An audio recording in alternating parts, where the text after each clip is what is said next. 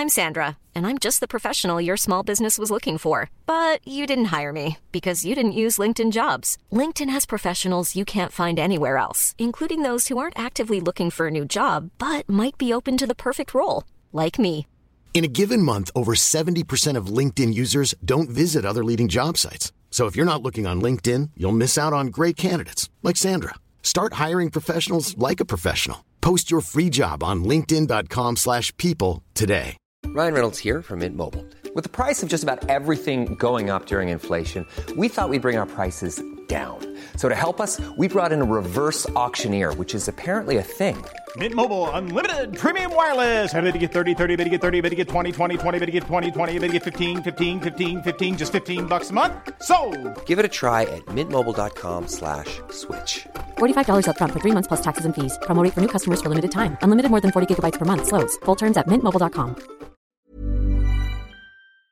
G'day there and welcome to The Gong Show. My name's Steph Postuma. Today we have a very special episode of The Gong Show for you. We are joined by Daniel Motlop and Shannon Fleming from Something Wild Australia. Something Wild is a supplier of Indigenous and native produce, and in the process they develop relationships with Indigenous communities all around Australia and provide them employment in harvesting native produce, which then gets sold to some of the best restaurants in the country. We're joined by Tom Kiamento and Simon Evans from Cavo and Andy Burns from Babyface. This was a really fantastic episode. Such a privilege to sit down with these guys. Thank you so much to both Shannon and Daniel for joining us. Hope you enjoy this episode.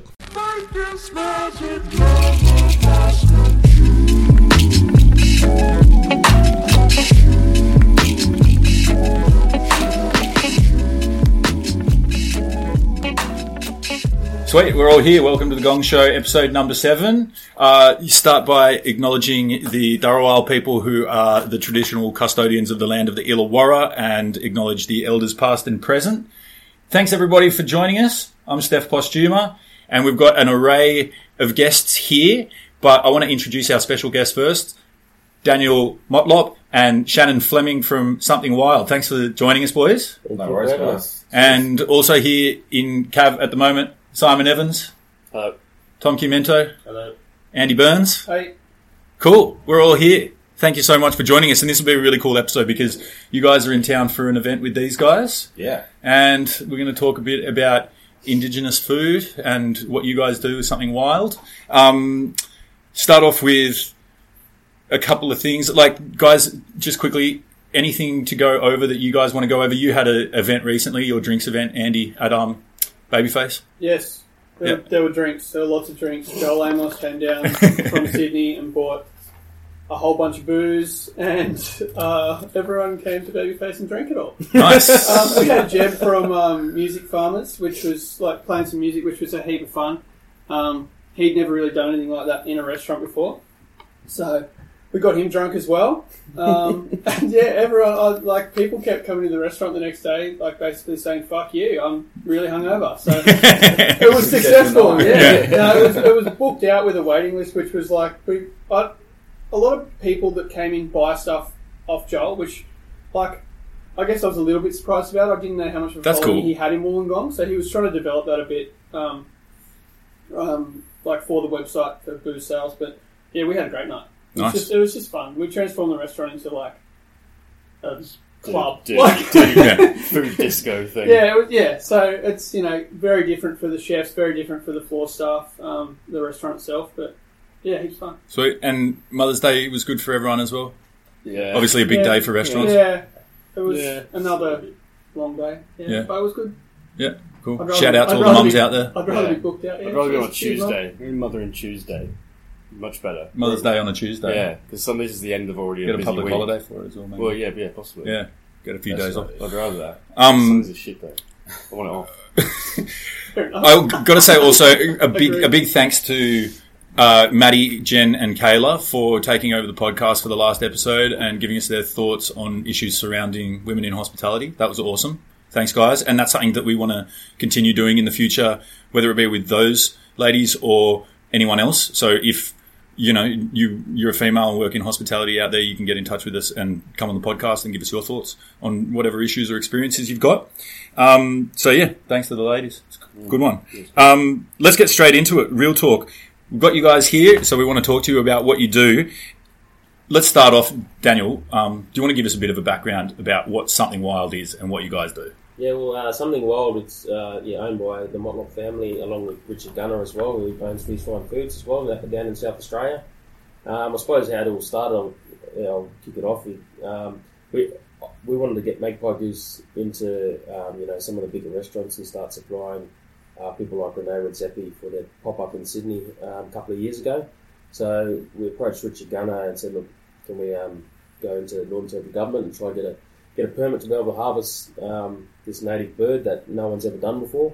And I grew up, hunting it and eating it, and a lot of other families in Darwin, Larrakia families have done it as well. So we were the first ones to ever go in and get that permit for 4,000 magpie geese a year. And then you need a permit, I love it, hey? It's pretty crazy, but yeah, we done all that, and that was easy. But then to actually go out and try to hunt this thing and capture it in nets and, in cages and that is pretty full on. So you use nets and cages? Yeah, for a native bird and that. Yeah, how come? Because it's got to be... Obviously you're not allowed to shoot them and that. And so you all the restaurant stuff and all the technical issues and...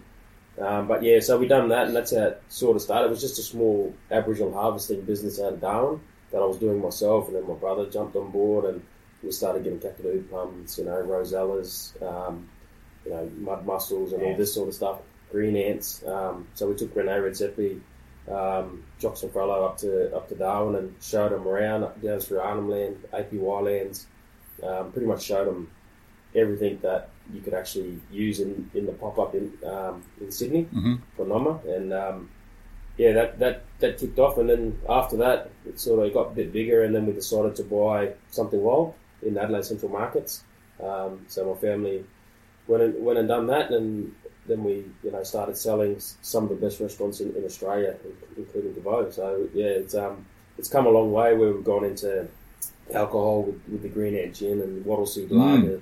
And now we're sort of launching yogurt with fluoro milk in South Australia. So, yeah, it's come a long way from just a small harvesting hub. I suppose the other side we try to do is create, employment in Aboriginal communities. So Aboriginal people going out, collecting a lot of these products, we buy it off them, direct them and sell it to the restaurants. So it's more about just creating the jobs than anything, So some of our products are a little bit more expensive, but half of those profits are going directly straight to an Aboriginal person who's, these products belong to as well, we feel. But that's not saying that no, go out and collect them, but eventually it's going to become a sustainable issue and that. So we try to make sure we're harvesting, not too much and that. So. Yeah, of course. Yeah, there's a lot of education, I guess, especially being in the beginnings of a, an industry like this and ingredients like these. So you said that there's other Aboriginal groups out there that have already been sort of like harvesting that type of thing and you buy directly off them.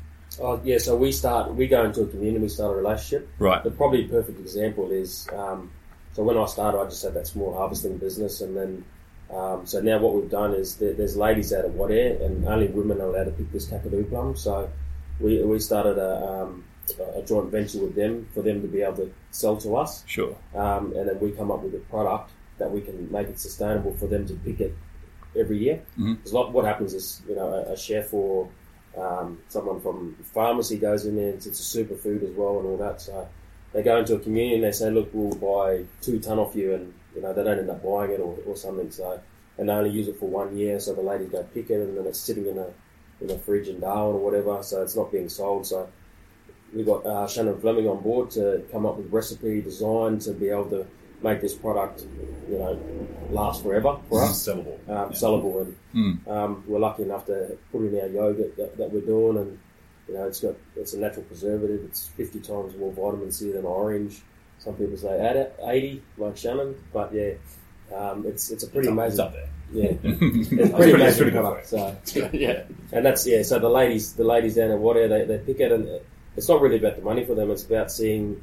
So we send them videos about what we're doing, how Shannon recipe design, that sort of stuff. And then to actually see that product with their story on the back of the logo is the end result, So it's a sense of pride, their culture's being passed all the way through. And we can't take that story personally, so we get the story from them. And then you got our story, which is an Indigenous owned business in Adelaide, and then passed on to the restaurants, so the restaurants can tell that story as well. So yeah, it's creating a connection too between something that's, like we've talked about before, it's pretty lost when it comes to what we know about it in our restaurants and how it was, and that connection like now is going to create this whole new like modern Australian cuisine. And that's so fucking important. There's also figuring out, like we talked about on the way down, like figuring out ways in which these ingredients can become part of everyday cooking and everyday people's lives. Which for me is like, you know, I just use the example of meat pie all the time because I think it's just baffling that the meat pie is probably the most Australian thing. It's not even made with any native Australian ingredients. Like, that doesn't make any sense. You're stinging to steal some of my wallaby tail, and steal my prep. Yeah, put it in a pie. That's what we try to do. That's something wild too. We try to come up with those products that, you know, someone off the street can actually buy, and like people are scared to buy kangaroo tail or something in our shop, or you know, a piece of venison or wild boar or something. But if we can put it in a smoked product where they just take it home and slice and have a taste and that sort of stuff, and maybe they do come back and try to cook it themselves. That's what we try to do, and that's why we come up with the yogurt, you know, the plums, all this sort of stuff. So what's the yogurt? Sorry. So Kakadu plum yogurt. Yep. Shannon designed them, so maybe some plum. What does Kakadu plum taste like? Give us a description of it. An unripe olive. We got some. We bought some here. Yeah. Oh, yeah. We'll take a photo of them. Yeah. So Kakadu plum is something that's really, really common and really prevalent through the top end of Australia. So it's from Darwin to Broome, it's everywhere. So certain communities through their, like on their land, on their nation, they've got like huge amounts of wild Kakadu plum trees. Mm-hmm. And that they might pick up one year, they'll give the year off, or whatever they kind of do with it. But it's as Daniel said, it's incredibly good for you. It's one of the world's highest known sources of vitamin C. It tastes interesting. It's like a really more sort of moorish taste. Like once you have one, like most people go, "What the hell is that?" It's sort of a little bit astringent, a little bit like super sour. It just dries the mouth out. The stone's like a mango pit. Like so, a lot of the flesh is still sort of stuck around the stone. So you're sort of eating, going, "This is," and you have a stone in your mouth. So you end up stuck in that for the next few hours, which is a good thing. It's really good for you. But it's a little bit. It's a flavour that people quite often find quite sort of hard to get used to. Hence why olives, same thing. It's kind of like olives, yeah. So hence why Kakadu plum hasn't really taken off in terms of mainstream stuff, or well, sort of what I call the mainstream sort of end of native ingredients. So it's not like Wattle seed or Quandong or even Davidson plum, which I consider sort of almost mainstream. These Kakadu plums pretty down there. Yeah. But there's lots and lots and lots of it. Yeah. So the idea is, as Daniel sort of alluded to, we've got to go in there and sort of work out what we can do with it. There's got a lot of values to it already. I mean, the prawn industry in North Queensland is using it for they dilute it and they get good shelf life out of their cooked prawns, like an extra 6 days or something stupid. So they cook their prawns, they dunk them, and then they freeze them, and then you've got this extra shelf life. Yeah, right. So that's just one example of the preservative powers of it. So I sort of, one of the reasons I came on board was to work on that project specifically and come up with a few things so far. It's a bit of an ongoing thing, but the main thing is actually going in there and introducing yourself to the community and saying, well, this is what I want to do. And it's kind of up to them. If they like you, good. If they don't like you, you'll be out of there pretty quickly. And lucky enough, they kind of liked us. Yeah. So it's all right, yeah. But that was the first time I went to an Aboriginal community was basically there to ask permission to use their product, which they have heaps of. But, you know, we're sitting in front of three elders, and they were like, they had a discussion about it in language, and they're like, basically, do they like this white guy or not? Is he all right? Is he talking shit? Or do they like it? So then they end up, I sort of showed them photos about what I've done in the past, and, you know, your product's being used in some of the best restaurants in Australia now. What do you think of that? And they were really keen. And, you know, by the end of the day, they sort of came around to us and I cooked a magpie goose. So that's another story. But, yeah, we had all these elders, mainly women, and we bought two goose that we had gone out hunting that night before. So what is like an hour and a half, like little dodgy balsa wood plane ride from Darwin, so in the middle of nowhere. 8 hour drive. 8 hour drive through scrub. Cheers. And I was going to cook lunch. We bought goose. So, and they were really, really happy. But we made this sort of fire in the middle of sort of nowhere, and I had probably 4 or 5 women sort of watching me the whole time cooking this goose over this fire, which is the most intimidating thing I've done in my life. Jesus Christ, man! I've cooked for Rolling Stones, I've cooked for presidents, I've cooked for heaps and heaps of people, heaps of celebrities. These guys were undoubtedly the most intimidating people I've ever cooked in front of. Just staring at you the whole time, and in all seriousness, the best goose I've ever cooked in my life. And then I had Daniel here who thinks he's the boss, trying to tell me what to do, and then it's like it was actually really intimidating, but it came out unbelievable. And they're leg people. They love the legs. Yeah. Right. So whereas most white guys are all about the breasts. In more than one way, more breast guys and leg guys, especially on a goose. And but these women that are literally like staring at these legs, going, "I want that leg," and they're like almost by the end of it, one of them sort of came up and sort of snuck like a few into a foil bag into her own, and like some of the guys didn't get any food at all because they'd like taken it home, which is I suppose that's a good thing. But yeah, that was a great experience. And then at the end of that, we actually got permission to use their plum, which is ultimately the goal. That's awesome. Yeah. Well, it's lucky you didn't fucking give the goose up. Like, well, exactly. What well, no plum. Well, he likes it rare. No. Like most people from down south and that have it rare. Chefs and big chefs and that. Whereas up there, it's straight on the fire. You cook it, so there's no blood in it. That's what I was like. Daniel, like, how do I cook this? It's like, rare. It was like, Aboriginal people, when you see blood in the food after you cook, it's like, that's real. I'm going to get sick. Yeah. Yeah. Right. So how did you prepare it? Really simple. I just butterflied the whole bird. Yep. And then put it on to... We actually had some... kimchi, we had some kimchi. So I'll make a kimchi out of Karkalla, which is a native green we get from down south coast of Adelaide. And so they didn't get it up there at all. We made a kimchi. So it's got a slightly sort of, kimchi, fermenty, sort of chili sort of flavour to it. But we made a sauce out of that. And then sort of just rubbed it on there really lightly, not too much. And then just like on the coals. Yeah, nice. And with the goose, especially cooking over coals, you sort of got to be slow over coals, but still get that smoky sort of crispy skin to it, which is quite a difficult thing to do. And I just kind of nailed it. Yeah, nice. The heat was kind to you. It was fine, yeah. So how do they traditionally prepare it? Oh, same. And just butterfly it pretty much. Right. Straight on the barbecue. Straight on the fire. Straight on the fire. So everything's done on the fire the same way. Yep. Otherwise it's in the ground. Yeah, so. Cool. Pretty simple, but probably still probably one of the best sort of cooking experiences I've ever had. That's also amazing. That's right. Going back to when you first did your first harvest of magpie goose, was there an immediate demand for it? Oh yeah. Well, René wanted it. Jock wanted it. So. We sort of knew that if we got it out there, people would buy it. So, now you got obviously Cavo using it, and you got Budamon using a lot of it. So, it is out there a lot. We've stocked up pretty well to actually last the whole year. Whereas the first 2 years we were only getting, 800 goose, not even that sometimes. So, we heard about not even 2 years ago. And it took us 6 to 8 months to get hold of it, and then it was like two.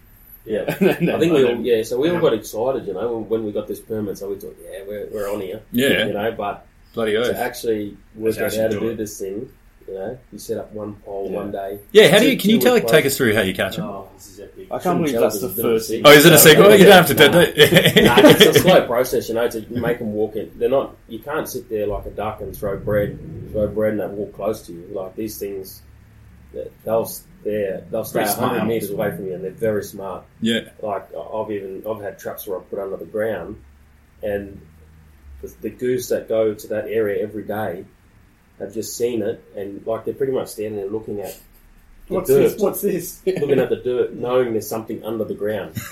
It's incredible. Whether they smell it, which they must, It is unbelievable. So they're very, very smart. And before I joined Something Wild, when I was working full time, I was one of those chefs who wanted. Yeah, I was working with Jock obviously, and it's like we wanted goose, and it's like we can only get one every now and then. Well, I was frustrated. It's like, why can't we get more goose? And then the first time they took me up to Darwin after I'd finished working there. And then I was sort of looking around Darwin, driving through to the hotel. I'm like, oh yeah, whatever. And then it's like, there's just good goose fucking everywhere. Like goose literally everywhere. Yeah, right. And there's golf courses, there's just any sort of park. There's nice green footy ovals. Yeah. There is goose just fucking everywhere through Darwin. Yeah, right. It's like the bin chickens of Sydney. Turn to him, he's in the car next to me and says, why the fuck can't we get more goose?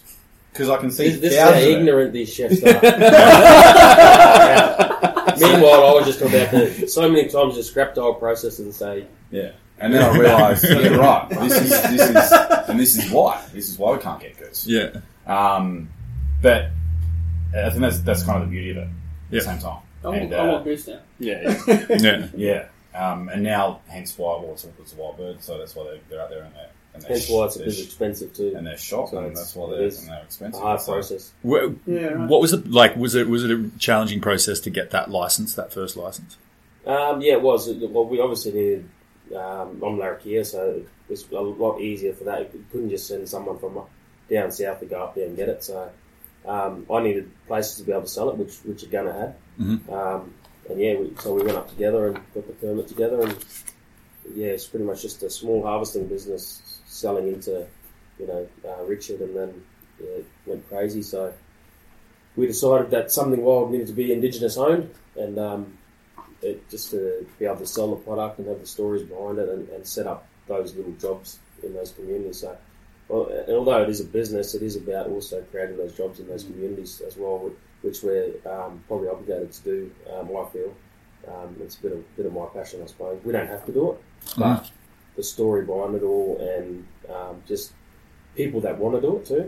The jobs are scarce in Aboriginal communities, so to be able to get someone to work in their own time and pick this stuff and have to take pride in it is pretty amazing. So, something that I wanted to ask was, what's this like? What do you think, from an Indigenous standpoint, is the sustainability of catching these goose? I've talked to some people before, and they were like, magpie goose used to be quite often found all over Australia, and now it seems to be just in the Northern Territory region that they are found. Is the reason that they're not found throughout Australia because of what we've done to the rest of Australia, and how we've kind of influenced the environment? And do you think that the way in which we're going, that it's sustainable to do what we're doing now? Oh, yeah, 100%. For me, that's the biggest worry. I'm like, I want to use them, but at the same time, I don't want to do something that's bad. Yeah. I don't want to go. I don't want to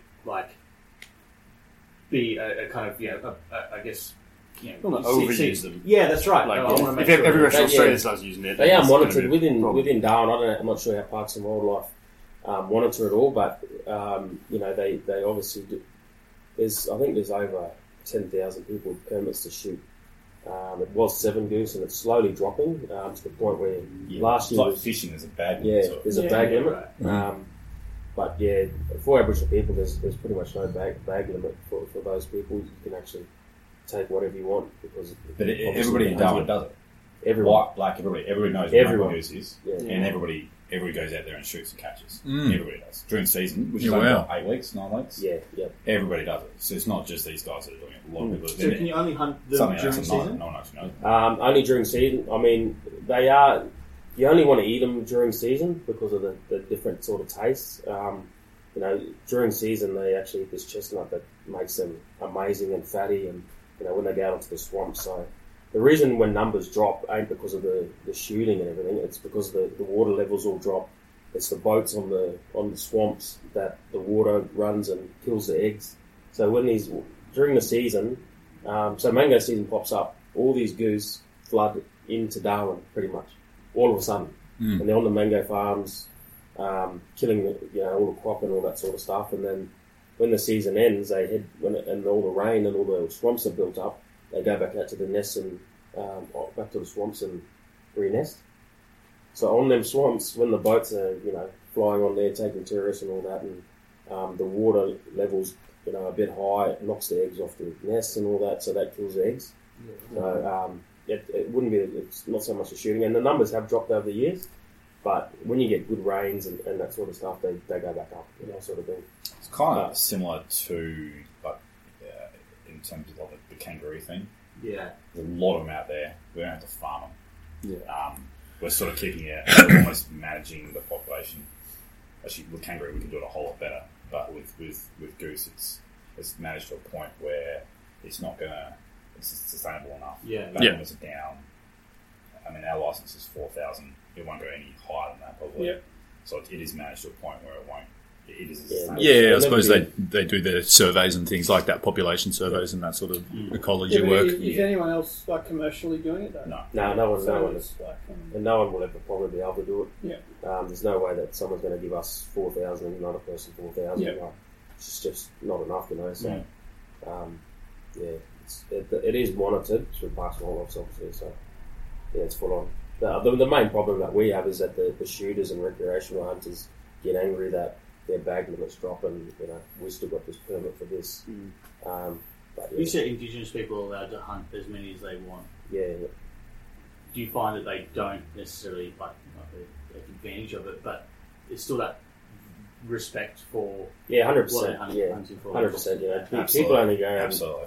Most people that live in homelands and communities, they'll go out and grab 3 or 4, bring it back, and just eat them. Spread it out to family, whatever. Just they're not going in general. Out. Their sort of beliefs around foraging and hunting is just take what you need for yourselves for that day, for that couple of days, whatever, for your family. Don't take any more. Yeah, and as it should be. That happens with everything that they take. And that's happened, that exact sort of philosophy has happened for thousands and thousands and thousands and thousands of years. Yeah. Awesome. So that continues.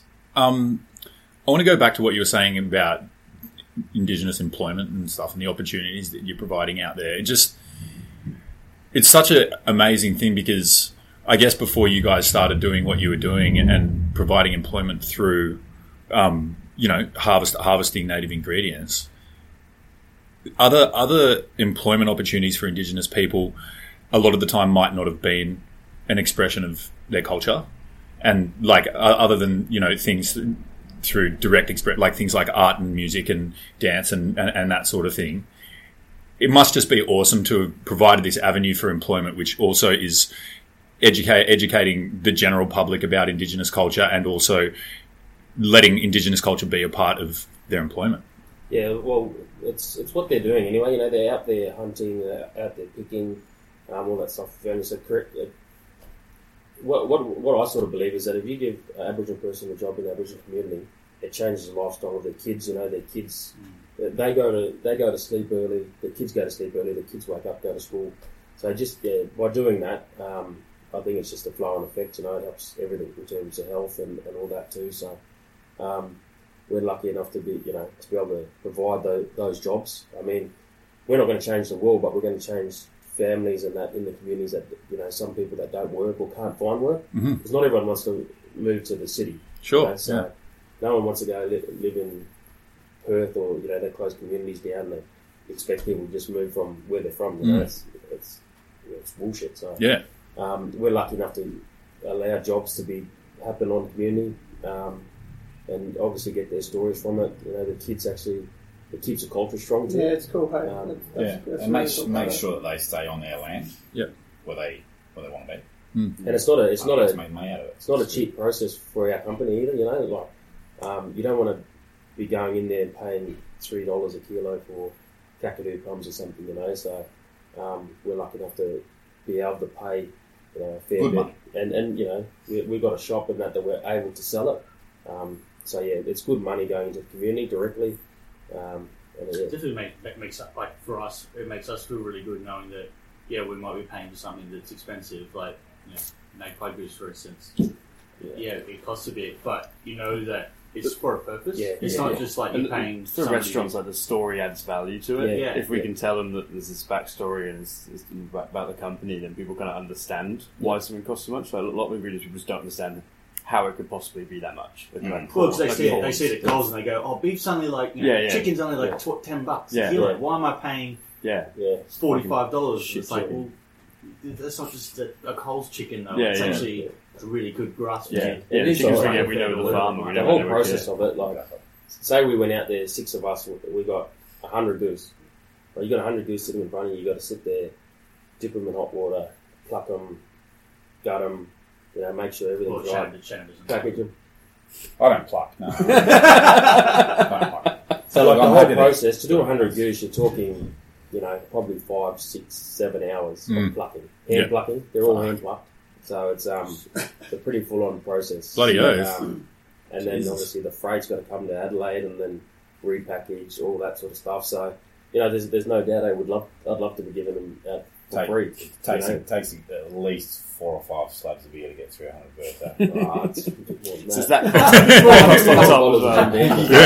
There's a beer tax. Do you want to tell us a bit more about some of the other communities that you work with and the products that you know you get from them? Yeah. Well, Maningrida, we're getting like things like bush apples. They send us, you know. Whereabouts is this? Maningrida. Yeah. Where's that? Ramo or Maningrida? Oh, both. So a lot of this stuff's coming back in, and then we're lucky enough to be able to put it in a product like a buffalo curry or a kangaroo stew, we just done a bit of a joint venture with the Aboriginal Arnhem Land Progress Association. They own about 30 Aboriginal stores in the Aboriginal communities. So we've actually come up with all these products, with all this stuff. So your goose legs and that, and we're selling it back into the community so they can actually have it in their takeaway stores. Yeah, right. Things like places like Maningrida, Ramingining, Milingimbi, they all send us all their stuff and we just buy it off them pretty much whatever they got. A lot of your stuff you're just buying for test and you hope that someone will buy it. So a lot of it's testing as well and see what we can put it in. But in terms of, like, throughout Darwin, like through Larrakia, we've probably got about 20 workers there that send us all stuff in. And they just go out and pick, you know, your wild apple, bush apple, like bush apples, plum, rosella, passion fruit, ants nest, things like that. And it's not. Which not is like, on the menu at Cavo. What's that? Tomorrow. Yeah, tomorrow. Exactly. Tomorrow. Yeah. So there's a lot of things that we might not necessarily think about, like ordering from them, but they might they might rock up to our depot in Darwin. How I've got like 4 kilos of bush apples. Yep, no worries.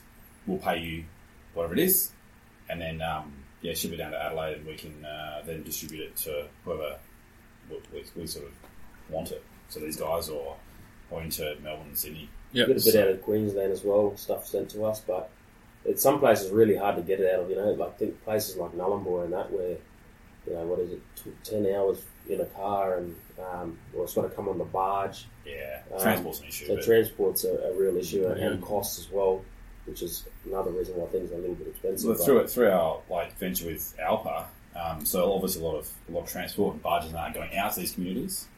But then they're coming back empty.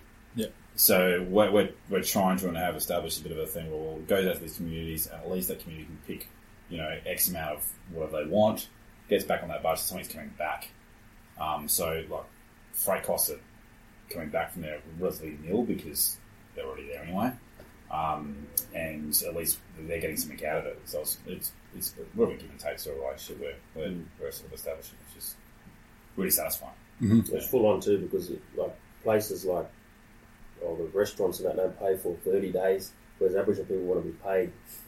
Yeah, so you cash on delivery, mate. All the goose you get in January, February, March, and all the Kakadu plum you get after that, and then you get, you know, the wild apple after that. You're paying a lot of money in certain months and to stock up for the whole year. Mm. Ideally, we want to sell this stuff fresh, so when it comes in fresh, we actually bring the chefs and say, we've got this fresh now, take it. It's when it's best to use, you know. So we obviously got things that you can freeze, but ideally you want fresh stuff. Yeah, absolutely. So. Yeah, cool.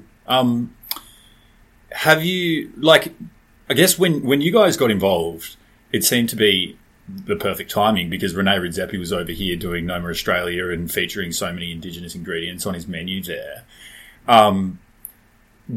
obviously that would have started a lot of conversation, you know, whether it's in the media or just making chefs around Australia aware of the possibilities of Indigenous ingredients and produce and stuff.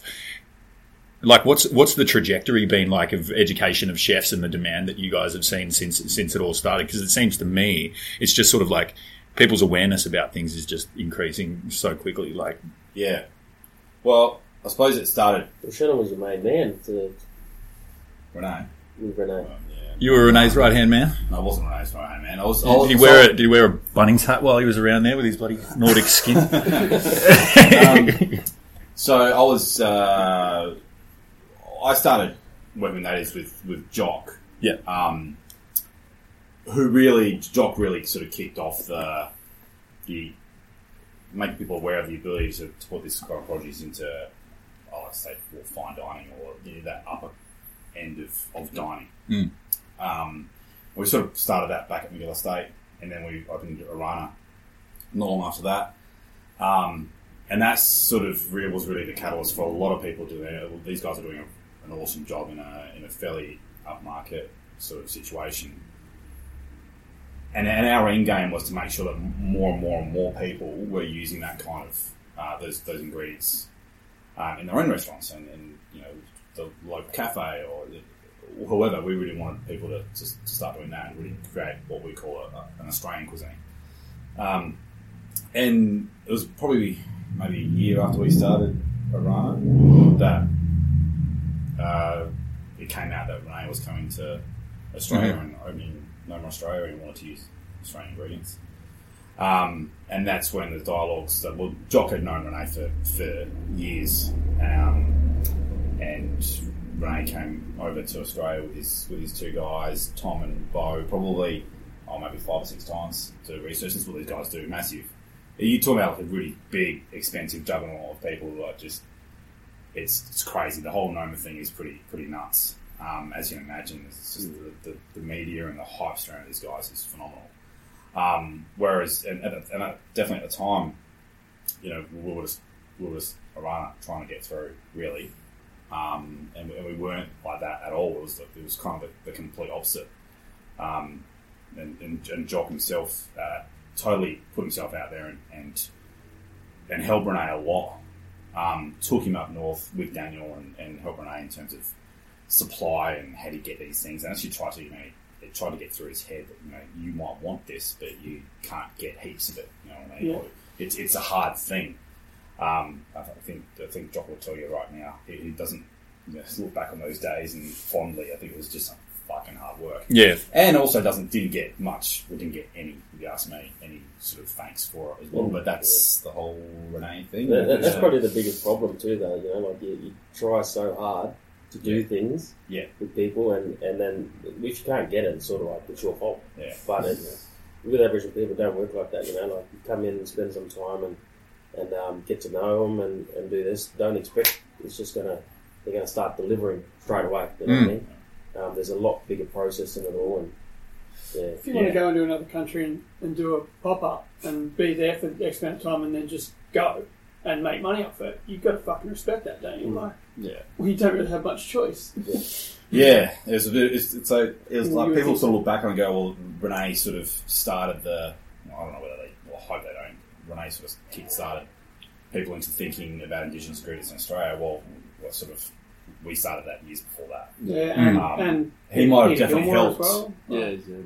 Definitely helped in kicking it along on some more of an international sort of stage. Absolutely.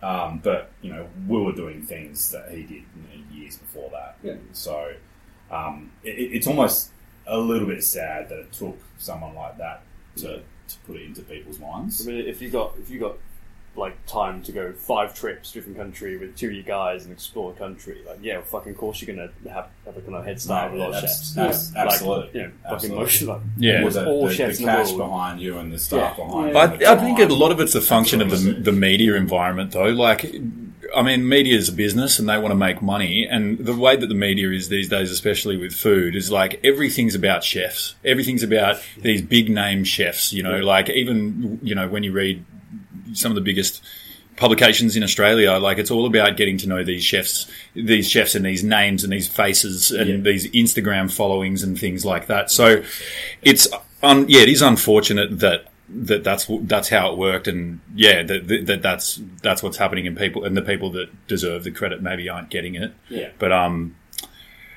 mean, I guess at least we can sit here where we are now, and there is more awareness, I guess. Yeah, definitely put it out there. Definitely put it out there.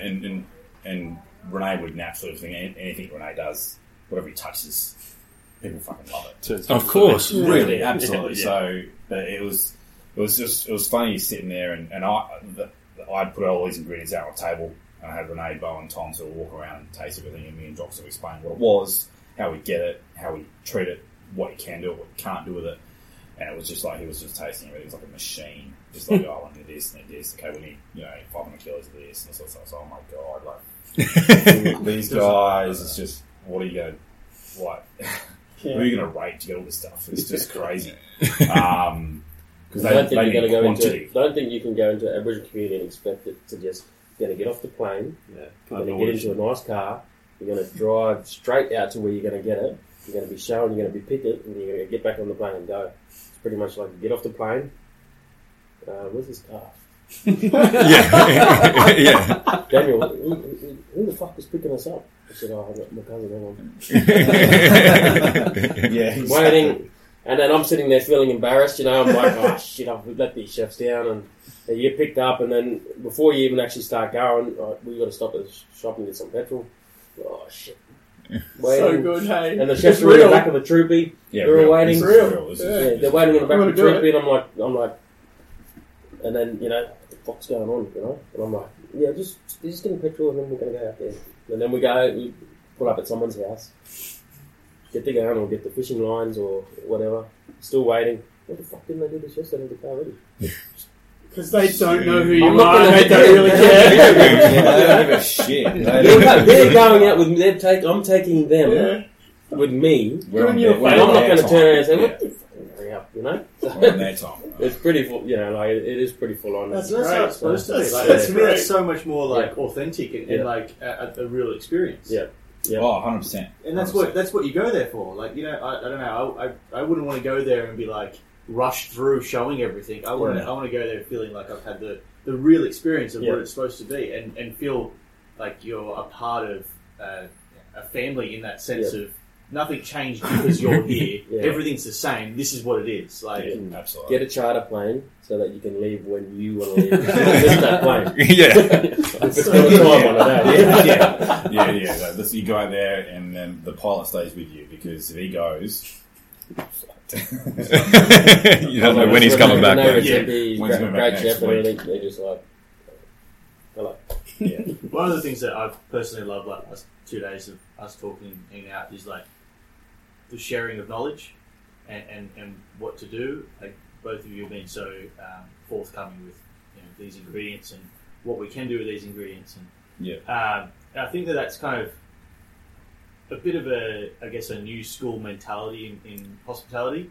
Definitely the old school kitchen mentality was like, no, I know what I'm doing with it, I'm not going to share it with anyone. Yeah, and I think it's really like, I hate saying that we're discovering, in a way, these ingredients, but we're using them in modern society for the first time, I suppose. And we're trying to transfer these techniques that Indigenous people used for so long, and trying to make them into new ways, and people can use them.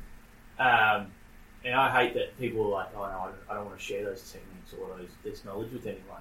For me, that's kind of so backwards thinking as to how we are moving forward.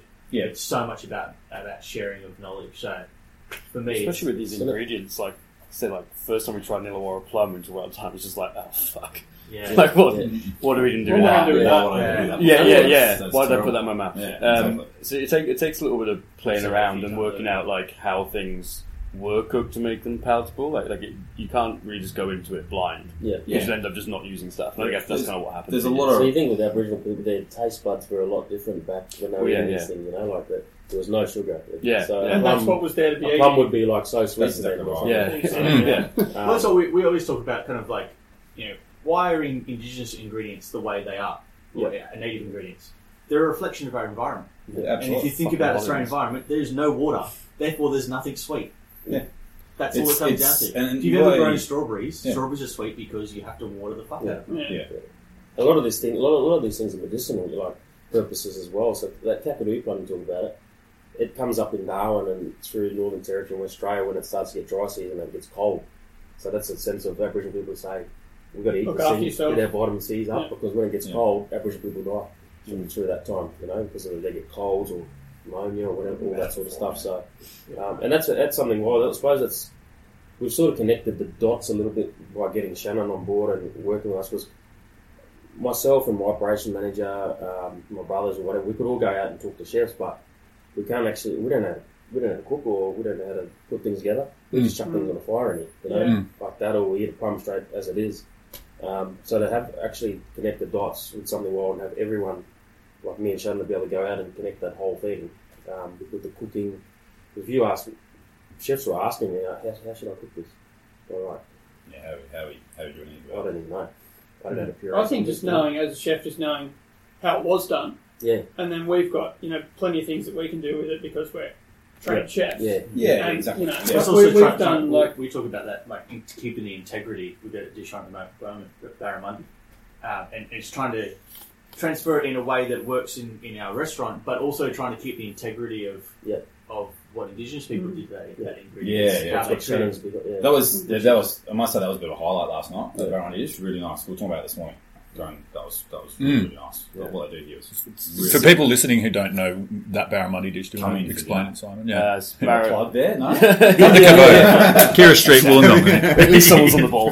Me and Thomas. So it's barramundi. We dry age it for a couple of days. Helps dry the skin out, sort of crisp up on over the coals. Cooked over coals on the skin side, and then we put lemon myrtle leaf on the flesh side and flip it so it kind of steams. On the lemon myrtle, and lemon myrtle kind of breaks down and flavours it, and we make a little paper bark also. It was kind of our interpretation of barra cooked in paper bark, which Fred from Fred's Bush Tucker showed us, and when he was doing it, he was laying the lemon myrtle leaves down, and he said, this is like nature's baking paper. And it was like, oh, fuck, well, no more baking paper. Yeah. So that kind of transferred to that, and then it's just a little Karkalla, saltbush, beach mustard, whatever's kind of available this season, with some macadamia, just in a little dressing. Just, it's really simple. It's super quick to put together on the pass, and it's so tasty. Like it's like 3 or 4 ingredients. But I never cooked a barramundi on the beach, but I'd imagine if I did, the ingredients that were on that dish are all the ingredients that you would have with the barramundi. Yeah. Like if there was Karkalla there, you would pick some Karkalla and you would have it with the fish. When we did with Fred, we made that little salad with just the salt bushes on the side of the part. And that's really simple. Like Tommy, I think he just hit it just now. There's a really simple way of thinking about using what's around you. Yeah, yeah.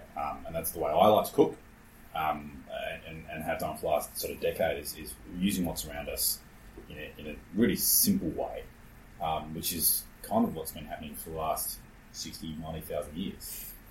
So nothing's really... We're not reinventing the wheel here. I'm just thinking about it in a modern way. We're just thinking about it in a different way. And that comes down to, you touched on like sharing the knowledge, which can be a bit of a problem. Chefs are like that. We are like that.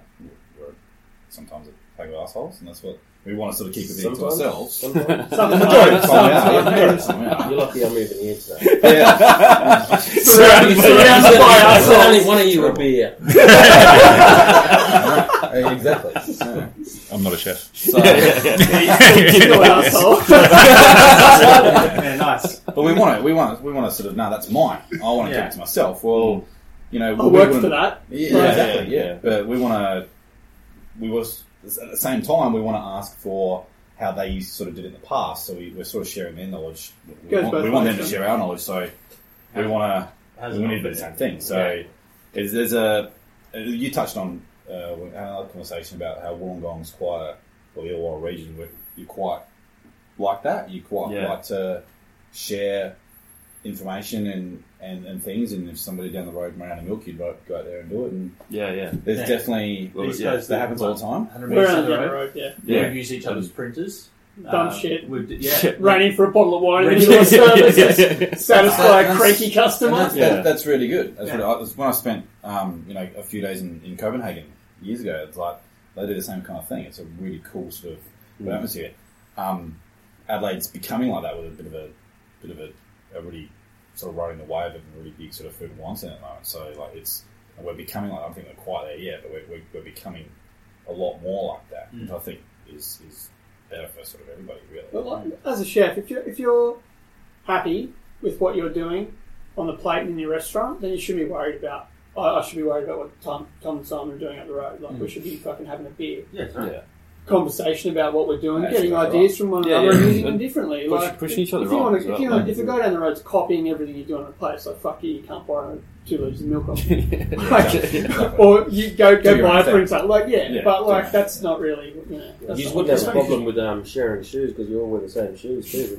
Yeah, I know. I haven't got a pair yet. We're all probably the same size. The Birkies. Back to Indigenous ingredients. And we were talking about the World Spirit Awards and the Green Ant Gin. Gold medal. So tell us about how did you get started with that, and what's the gin company? We teamed up with, so we pretty much asked Adelaide Hills Distillery. They use a lot of native ingredients, Mismatch and apple hill cider. We pretty much asked them Adelaide Hill cider. Sorry, mate. We asked them if we can actually start providing them with all the product because they were using a lot of native ingredients, just as a bit of revenue for us, I suppose, and one of our business partners said, look, while you're there, can you make us a vodka? And they said, no, let's do a collaboration and let's make a gin out of green ants. Mm-hmm. So makes sense too. That's the case of green ants. Complete fucking twist. Yeah. Well, I don't know, but it's essentially, apart from being like, it's not a gimmick.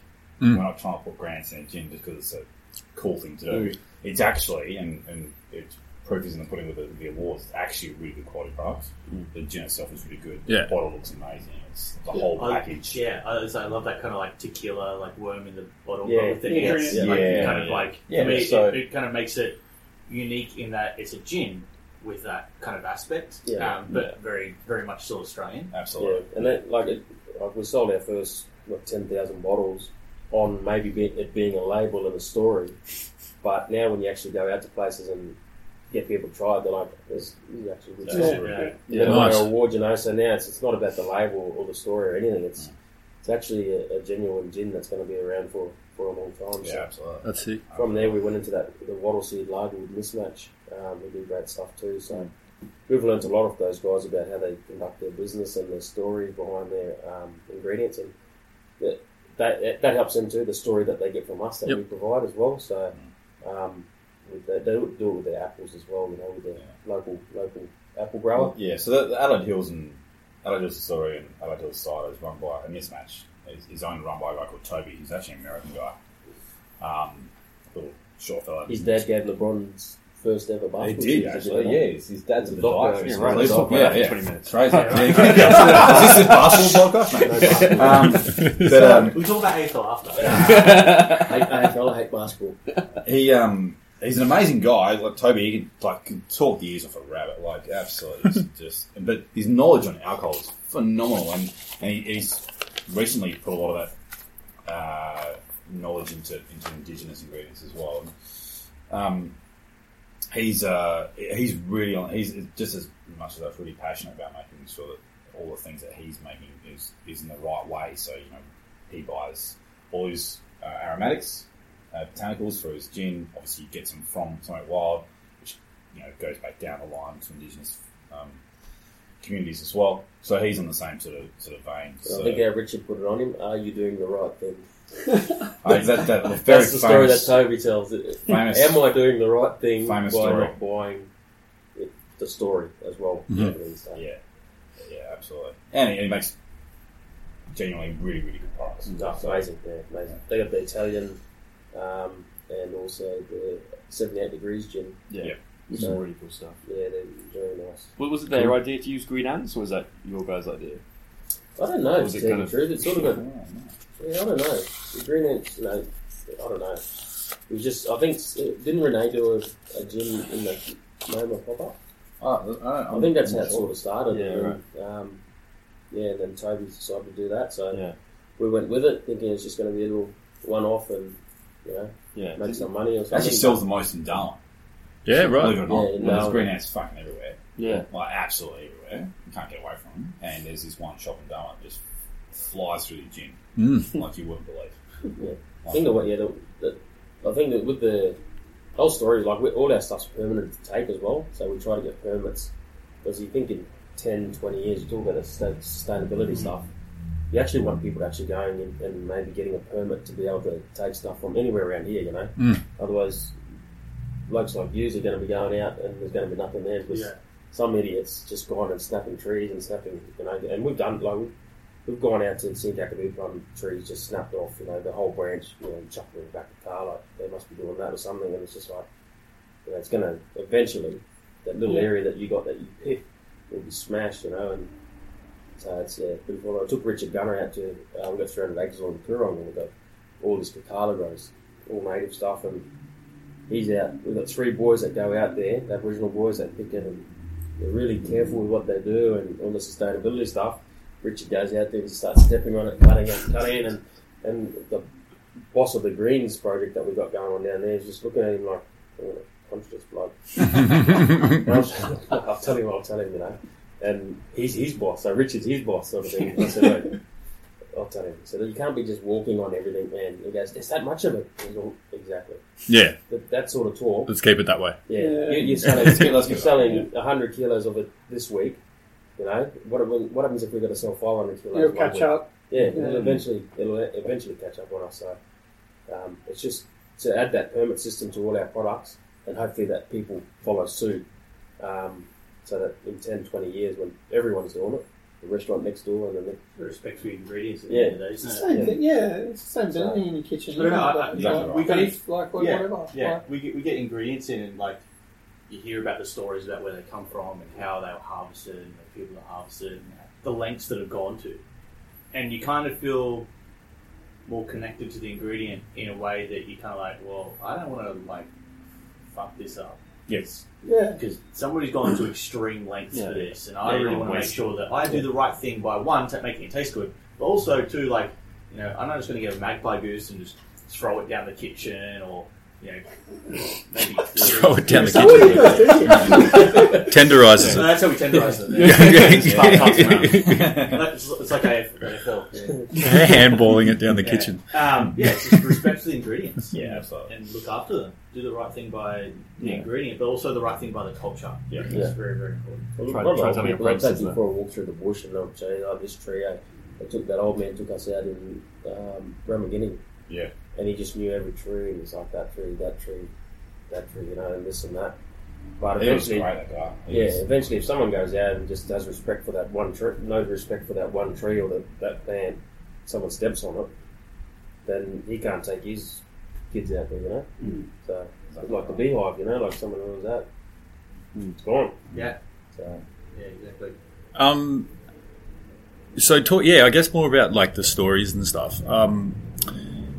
You guys deal like probably like chefs. Chefs are the people that sort of are the most familiar with what you guys do and the produce that you guys have, and probably are a bit more adventurous in what they eat and what they try and what they taste and all that sort of thing. But you got to shop at the Adelaide Central Market as well, where you can have sort of like direct engagement with the general public there and talk about some of your products and stuff. Like, what's the general public's sort of response to these ingredients? Like, is it, obviously you're in there, Shannon, to sort of maybe change the way ingredients might be packaged or used or something like that to make it more approachable. Yeah. And sort of like, what's their response? Like, do you sell, for example, green ants out of the shop there, and then and the public will just be like, "Yep, these are going to go on my food tonight." They're available at the shop. Yeah, yeah.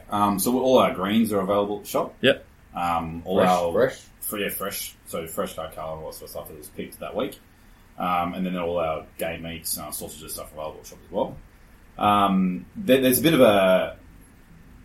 still a bit of a barrier there, and it just comes down to education, and that's kind of what I'm all about, and making sure that it's approachable and you know, using things in a way that people sort of can recognise. So So we've started doing simple things like pickling Karkalla, so it looks like a pickle, and it's like putting a, instead of putting a cucumber pickle on your burger, put Karkalla on your burger.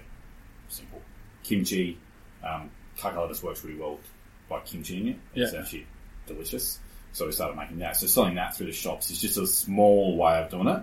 Making simple salads out of wattle greens and Karkalla and stuff like putting that together is a simple way of doing it as well. And I think it's a slow process. It is a slow process, and making sure that people are aware of what they can do. And you, especially in the central markets where you're surrounded by fruit and veg places, the cheese guys down the road. So people got some really specific things that they go to the markets for. They go there to get really good produce. They go there to get really good cheese. They go there to go to the nut shop. They go to Feast Farm Foods to get really good butcher's stuff. And then they go to something wild because they get something a little bit different.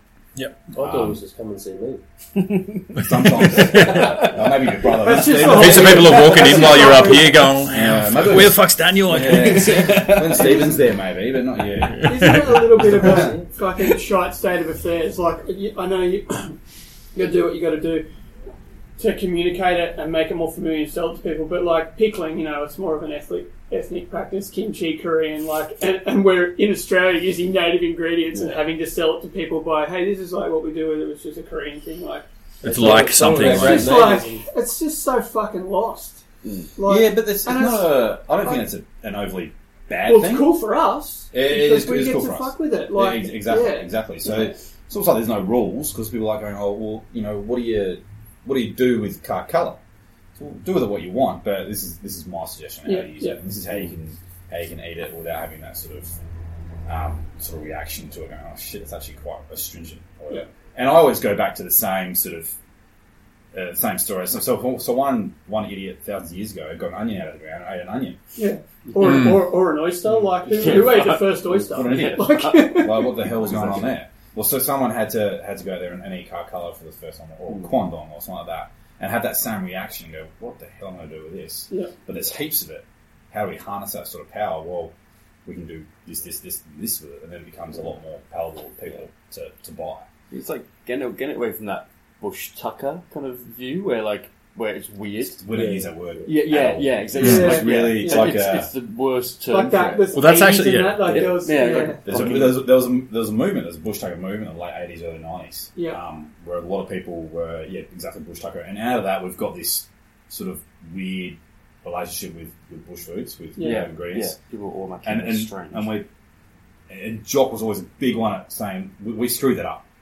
The first time we screwed that up. And now, we're having to do so much more work to try and fix those issues. Because out of that, we got some really good, like, macadamia dukkah. Yep. We got some really shitty bush tomato relishes. We got some really shit Mount Pepper marinades in a jar. It's got heaps of colours all over it. Little scroll. Hibiscus. Oh my god. It's one of those things. The best one, isn't it? It's one of those things that just... Yeah. What is it? That's like... Shocking. But you know what? But they sold for some stupid reason because they're a flower. Because it looks cool. And Exactly. Oh, horrible! But we're trying to fix that. Yeah. And we're getting there. But and unfortunately, some of those people are still around, still pushing that kind of shit. Yeah. Really, it's almost like a bit of a joke. Yeah. But that's how it's looked at. Like, that is how it's looked at because of what happened, 25 years ago. Yeah. So we're going to try and slowly sort of peg it back. Yeah. People even still think like kangaroo is going to be weird tasting or it's a weird exotic ingredient. It's like it's fucking meat. If you're not a chef, we went on Channel 10 at the end of last year. We did a little cooking segment on a Saturday morning show, right? Oh yeah. We did this kangaroo dish, and we got there, we get all ready, makeup, never had makeup before. Sure. I didn't need it. I did, we were fucked in that. I was in a dress. I was fucking And we're getting everything ready and we sort it out, and all of a sudden, the studio's right there and they're filming, and you hear the tagline to our segment, are the hosts going to eat this weird bush tucker. Weird bush tucker. And I was like... Did they actually just say that? Yeah. If they'd said that, if they had told us they were going to say that, I would have been like, I don't want to do it. Yeah. No. But it didn't occur to us when we decided that dish. We were like, oh, this is kind of what we want to take to restaurants. I wouldn't have thought about it anyway. Well, it's a thinly sliced kangaroo roll, like seared and rolled in wattle seed with a couple of like beachy veg and some pickled munchies. And we didn't think it was that weird, but then the way they framed it was like, "Oh, are we gonna eat it?" And it was like, "Fuck, it's a fucking salad." Yeah. Like, and then we got on there and we were like, "Oh, so we're doing kangaroo today, or what are we?" One of the two. Okay. Oh no, it was kangaroo. Yeah. And they're like, "Oh, kangaroo." We're eating like a coat of arms. You'll get our coat of arms. I was like, "Actually, we're not one of these." You're helping. Many. It was just like, "Fuck me." Many countries in the world eat a coat of arms. Yeah.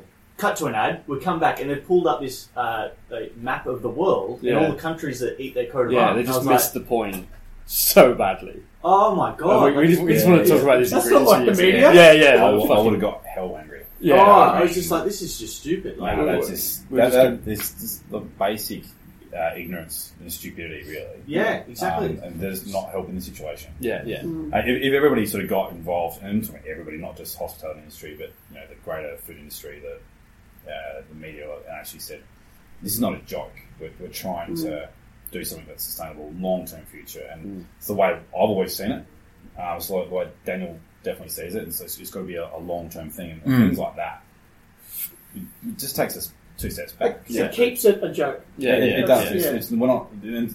You guys are making money. This is how I make my living. This is how Daniel makes his living. Because it's not, this is how we're going to do it forever. It's not a couple of months sort of it's not in fashion. This is what we do. And sorry, this is how shit was done fucking thousands of years ago before you were on TV laughing about it. Exactly. You know the funny thing, right? Is like it's a real kind of racist issue, right? One of the funny things I always kind of find is like Chinese or Asian people come to Australia and everyone always says, why can't they just drive like normal people, or all these kind of like eat. Why do they always eat at Asian restaurants? They're in Australia, they should eat at Australian restaurants. It's like, what does that even mean? Like, you're literally saying this to them, but then you won't accept your own like where you come from in terms of like the country and the land you're living. I'm going for a bowl of pasta. How old's like this just seems so wrong. Yeah, exactly. Why can't these spaghetti bolognese like Australian people do? Yeah, for the last 200 years with a chicken parmigiana like a good Aussie. Yeah. It's where we get a lot of frustration out of it with that kind of attitude. And we just need to. And the key can go out to education. Hopefully, that's working and it's slowly changing. Yeah, that's positive. If it is. Well, one of my big things is the kangaroo thing, because like, kangaroo is such a good meat to use. Yeah, but there's only been a few cuts kind of available, and it's becoming slightly better. Companies like Paro are doing an excellent job of making it a lot more accessible to people. And kangaroo tail, amazing. The strip line's always been great. It's just stuff like that. It's got to be really get out there. And there's 2 or 3 million more kangaroos than humans in Australia, right? So it's an issue. Yeah, fuck no. Yeah. So we need to start eating. I think one of the essentially as a population, we just in general need to start doing. Not for obviously there's benefits for us as chefs and health wise we can eat more of it, but benefits to the kangaroo population as well because it keeps it at a level that's manageable. So, and it's not like I sort of understand I actually don't understand the coat of arms sort of thing, but there's a lot of, animal activists out there going, we can't do that, we can't do that. We need to... Baby ones. Yeah. Like, you see a little baby kangaroo, you're like, oh, it's pretty cool. Yeah, it is, yeah. So are lambs. Yeah. But, to what, like... So is a little chicken. What you were saying, Shannon, I mean, like... It's interesting. Like, I've met quite a few people that are environmentally conscious that only eat things like fish that they've caught themselves or kangaroo and stuff like that. And their incentive to consume protein, like, meat protein is environmentally, based. It's almost kind of a shame in a way, though, that's like what gets people across the line rather than it's an Australian product that's a good product to eat. You know what I mean? It's as simple as that. Like, just because doesn't taste like beef, like just, But I guess that's another, like, I mean, that might sort of be a bright thing for the future of consuming things like kangaroo is that people are more environmentally conscious and like what you were saying, we need to fucking eat them. Definitely. Like, yeah, take a bite of it. Yeah. Study the environmental impact of like the production of beef is just huge. The amount of water and like where is something and we're not a densely like in the scheme of things a densely populated country. Go to America. I saw some horrific ranches traveling through out in California. They're just on top of one another. Yeah. Like can't move, antibiotics. It's disgusting, and the smell. Like, and all you can see is cattle. Yeah, like, and like we were just like close the windows, turn the air on, and just keep going. Yeah, is that right? Oh, disgusting. Wow. And then you see like the ranch, like the owner, like 10 k's up the road away from the stench with the chopper and the ranch. Yeah. Scary. Yeah, right. Really scary. Yeah, because that's what point is. Like we're not, you know. Australia's very different like that. In the scheme of things, we're not densely populated. Yeah, no. This is not bad. But if you can do something that drops the consumption of other mass-produced meats, like eating kangaroo that's wild, and it's only beneficial, really. Yeah, absolutely. What are the other ones that you guys like? Boar, emu, buffalo, wild boar, camel, duck, goat. Mm. Goat's starting to become really quite popular. Goats one of the biggest sellers in the shops. Camel hump is what he did sell. Yeah, I saw. I think you were Instagram soap or something about the camel hump. Yeah, there's like a lower native green native game, but it's wild. Wild stuff is wild. Yeah, because camel's an issue. Massive issue. Goats obviously a massive issue in Australia as well. Buffalo an issue. Buffalo's an issue. Boar's delicious. We've got some issues, though. We have some delicious issues. Yeah, delicious issues.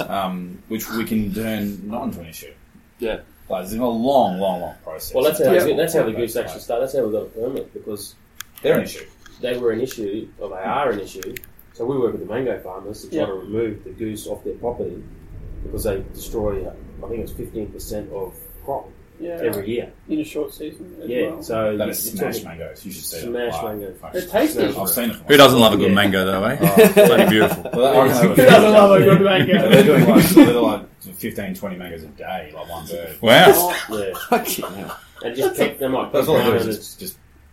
So it's actually quite tall birds. Oh, okay. The mango tree sort of hangs low. They're just like picking at this. Thank you. People get told to shoot them right as a pest. Shoot them off property.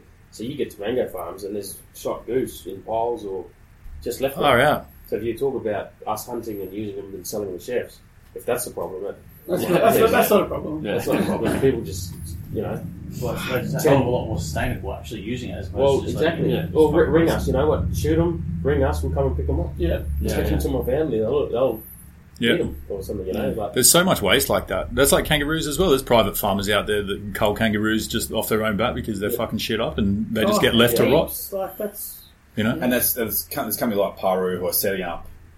But they've currently got I can't remember the number, but there's a lot like drop stations. So there's a chill in the middle of fucking nowhere, pretty much. Someone's a big expense, and shooters can go there and do their shooting where they off these farms. They can drop them at this cool room, and then once every 3 or 4 days, a truck comes through, picks all the roos up, goes on the next one, and go down to the processing facility. So that kind of thing, we need to have more of them around. Bloody oath. Yeah, that's good. But that's really a simple way of doing it. It's obviously costly, but it works. It works. Cool. That's a really, really good time. Yeah. Sustainable practice. Yeah, it is. Really good. We've had our fair protesters sort of smash us on Facebook, haven't we? Really? Yeah, look, I respect where they're coming from, obviously. I don't. It's not a logical argument, it's just because you like furry, cuddly animals. Yeah, it's pretty full on, but the way that Aboriginal have done things for hundreds of years, it's...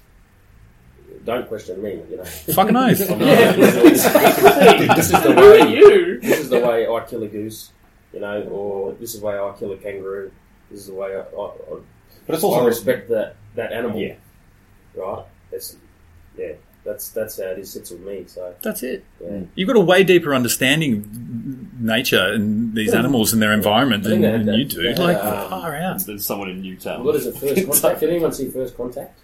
Yeah. And they took 10 people from Melbourne, Sydney, everyone out. Have seen it, yeah. Took them out to my homeland outside of Nullumboy in Arnhem Land. And my brother Marcus, he caught a turtle with them and pulled it back in. It was night time. You're not allowed to kill a turtle through cultural reasons at night. Mm-hmm. So they've let it sit in the boat overnight, and all the 10 people they took for our First Contact were crying, and they were like, how can you do this? And he's pulled them aside, because it sort of went, they all went to sleep, and they started arguing and little talks between each other, you know, what are these Aboriginal people doing, you know, that sort of stuff. And in the morning he sort of sat them down and he said, you're here as visitors. This is what we have done for thousands of years. My grandfather passed this down to me. We don't do that at night, and it happens the next day. So when they woke up, the turtle, they put the turtle there in front of them and showed them this is what happens. Everyone was crying and everything, but it's the way of life. That's the way. It's the way of life, and it's not like you do that every day. Yeah. Well, I think one lady even she said, "No, I can't do this anymore. I'm going home." Well, so, yeah, but you're quite happy to go and like, yeah, exactly. That would be my sort of thing. You're quite happy to have sit at having thousands and thousands of sheep and cows every day. What is the actual difference? What's the actual difference? There's none. Yeah. And these guys are doing that when it happens. And Jock always tells me a story about when he was up that way as well, and the dugong. Yeah. So dugongs, obviously, people were pretty upset about the whole dugong thing. It was, I don't know, it was losing population, whatever. But it's a thing, but. Jock's piece, he was out there on a boat, and whoever he was with, the blackfellas were like, if the dugong comes up next to the boat, we're not hunting for a dugong, first of all, we're out there, but if a dugong comes up to the boat at a certain time of the month, and a certain moon phase, whatever it is, that means it's a sign that we're going to take that dugong. That is for us. That's just the way it's going to happen. Could be a flower that pops up on the beach that says... There's a sign for it. Yeah. And it actually happened. So therefore, it was almost like the dugong was saying, okay, it is time for you, as a thing, you know. It doesn't happen every single day. It happens at a certain time. It's cultural. This is what happens. Whereas, you know, if that had happened, we don't do the same thing for cows. Or sheep. The cow happens to come to the abattoir. No, that's a sign. Well, look, it's a day. It's almost half time, so it's not this one. Yeah. It's full moon. So, but it's respectful. It doesn't happen every single day, so it's okay. And that dugong would have fed how many people? The whole family, two families, three families, or for a number of days, weeks. Exactly. Well, and it'd all be, so you wouldn't just take the fillet. Yeah, exactly. So the whole thing, everything. And the same thing we said about cultures, you know, around the world. We actually talked about what they do in places like Iceland or the Faroe Islands. Oh my God, would be far more shocked. Anything I killed, I have to eat. Yeah. I learned that from when I was 10. We went out hunting with magpie bears. And there's hawks flying. There was no goose, so I'm sitting there with the gun, and there's hawks flying over, and my dad's over there, and I'm just going... Got a first shot, of course you did, eh? 10-year-old. Going 10K, going 50Ks now. It hit the ground, and, you know, it was like a little bit of a laugh or whatever, but then my dad's going, pick it up, start a fire, and you're going to eat it now. Yeah. And I'm like, what? I said, you want to shoot something and be a smart ass? Good lesson. So anyway... Oh, put on the fire, and I was like pretty much crying. Yeah. I don't eat this thing, you know. It's a bloody hawk, you know. And anyway, just before I was about to eat it, he goes, "This is your lesson now. You never do that again. Don't ever shoot anything that you're not going to eat." Yeah. You know, so that's probably the as kindergarten kids from now on, we're going to implement an education system that starts with that. It's really true. So we're so disconnected to like the whole process of food. Like we talking about this yesterday. We couldn't get a whole chicken from a local butcher today. Yeah. Like, no butchers had whole chickens. Yeah. It was like... I went to three butchers. None of them had whole chickens. They were all broken down. I was like, right, so no one buys whole chickens anymore. Yeah. But you know, we're talking about this whole kind of in schools, they've kind of merged agriculture and hospitality, so that kids are aware of it. You know, carrots don't grow on supermarket shelves; they grow on the ground. They have dirt on them, and it's okay. I think that the next step after that is also getting kids to understand that animals actually do die for you to eat them. Yeah. You know, beef is not grown in a test tube yet. Yeah. Possibly at some point. It's not grown in glad wrap. There's that understanding of the whole process, and you know, death is a part of it, but also being respectful of it and understanding that if there is a, you know, something on your plate, you know, I just kind of similar. I grew up on kind of a farm with my grandparents, and you know, my grandfather. I remember like being very young, and my grandfather would kill animals all the time. You Italians are ruthless. Come on, go pull the head off that goat. Tommy, just slaughter a goat for tea. We'd go up to Norellan, and we'd buy some cows or a little baby potty calf. We'd bring it home, and my grandfather would just be like, just feed it, you know. but you know, very like my grandfather is really funny because you kind of get that perception of like, oh man, ruthless Italian. He cared for animals more than anyone I've ever met. Yeah. Like, he would go to the moon and back for any animal, but he also understood that the circle of life of how what's going to end up. And, you know, he'd feed it, and then all of a sudden he'd be like, all right, it's time. And I remember one of the first times I ever, like, really actually remember it or seeing it, and he had this sledgehammer, and he just hits it over the head of the sledgehammer, knocks it out, and then just cuts its throat. And as you do. There, like, I was like 6 years old and just been like, all right. And I remember going home and I told my mum, and my mum was just like mortified. On the phone. She just like called my dad and be like, what is your dad doing? You know, showing you all this stuff. He's 6 years old. He's too young. And I'm like, and I said to my mum, like, I don't know whether I was just like, I was like, Mum, it's fine. Like, that's what happens. That's and I sledgehammers. Like, I've got my own sledgehammer. I got like taught that from so young, so I understood it. And you know, and then, you know, a couple of days later, I'd have beef on my plate. My nonna would be like, you eat all that. And if I didn't eat it, it would be like... Sledgehammer came out. You're next. All the wooden spoon. Basically the same thing, though. That's quite a harsh lesson, but like that's something that kids need to realise is that someone dies, eat the whole thing. Yeah. Eat your fucking offal. A couple of years ago, we got a goose and it was still alive, so I took it home. I thought, I'm going to try to feed this one up, see what happens. We had it for probably a week, and feeding it up at an occasion, I said, nah, I'll let this thing go. I'm starting to like get a little bit soft on these things, you know. So we let it go, and it just hung around. So then my little nephews and nieces, they started naming it. It was sort of just sitting on the fence, and it wouldn't leave, and hanging around, and come back and honk and everything. And then my dad comes out, and the kids were playing with it, and then one day it didn't turn up. They were like, where's Glenn the goose? You know, they're like crying and that. And I got home, I said, what's going on? They're crying. And no, they can't find this goose. And I'm like, oh, I don't know. And goes, Daniel, you're fucking changing the way of life here. These kids won't go goose hunting when they get older because they like this goose, you know? Yeah. So sure, watch out. I said, when it comes back, you kill it or let it go or something. So, yeah.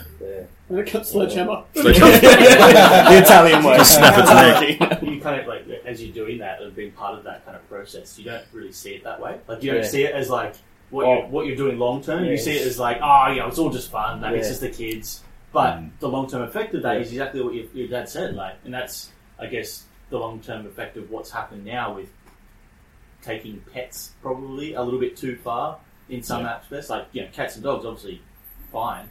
But you hear some people have, like, the most ridiculous pets now. And it's like, well, of course you're going to get really attached to You've got goats. Yeah. Yeah, but they're not pets. Yeah. We kill them. You name them, though? Oh, yeah, but, like, you don't get attached to them in that way. Like, it's because you saw fucking shit when you were 6. Yeah, well, that's right. That's it, yeah. You learn early. You learn from a young age. Yeah. No pets, no wild. I remember the time. It all comes down to education. Yeah. And exactly. Shout out to chefs as well for, you know, pushing nose to tail eating and pushing sort of respect for ingredients, because that's something that, you know, you see more and more these days. It's like every chef worth his salt is going to educate people about why they're using the ingredients they are and where they come from. So that's right. Shout out to chefs for that. Yeah. That don't make them good blokes. No. Just give your bottom line right. It's not like we're fucking working. It's like, oh, better use that up, make some more money. Well, that's right. That's pretty much how it is. It's like make buggers. And it's sustainable. Really expensive. Oh, what are we going to do? Yeah. I don't know, we'll make ham and we'll get 400 portions out of it.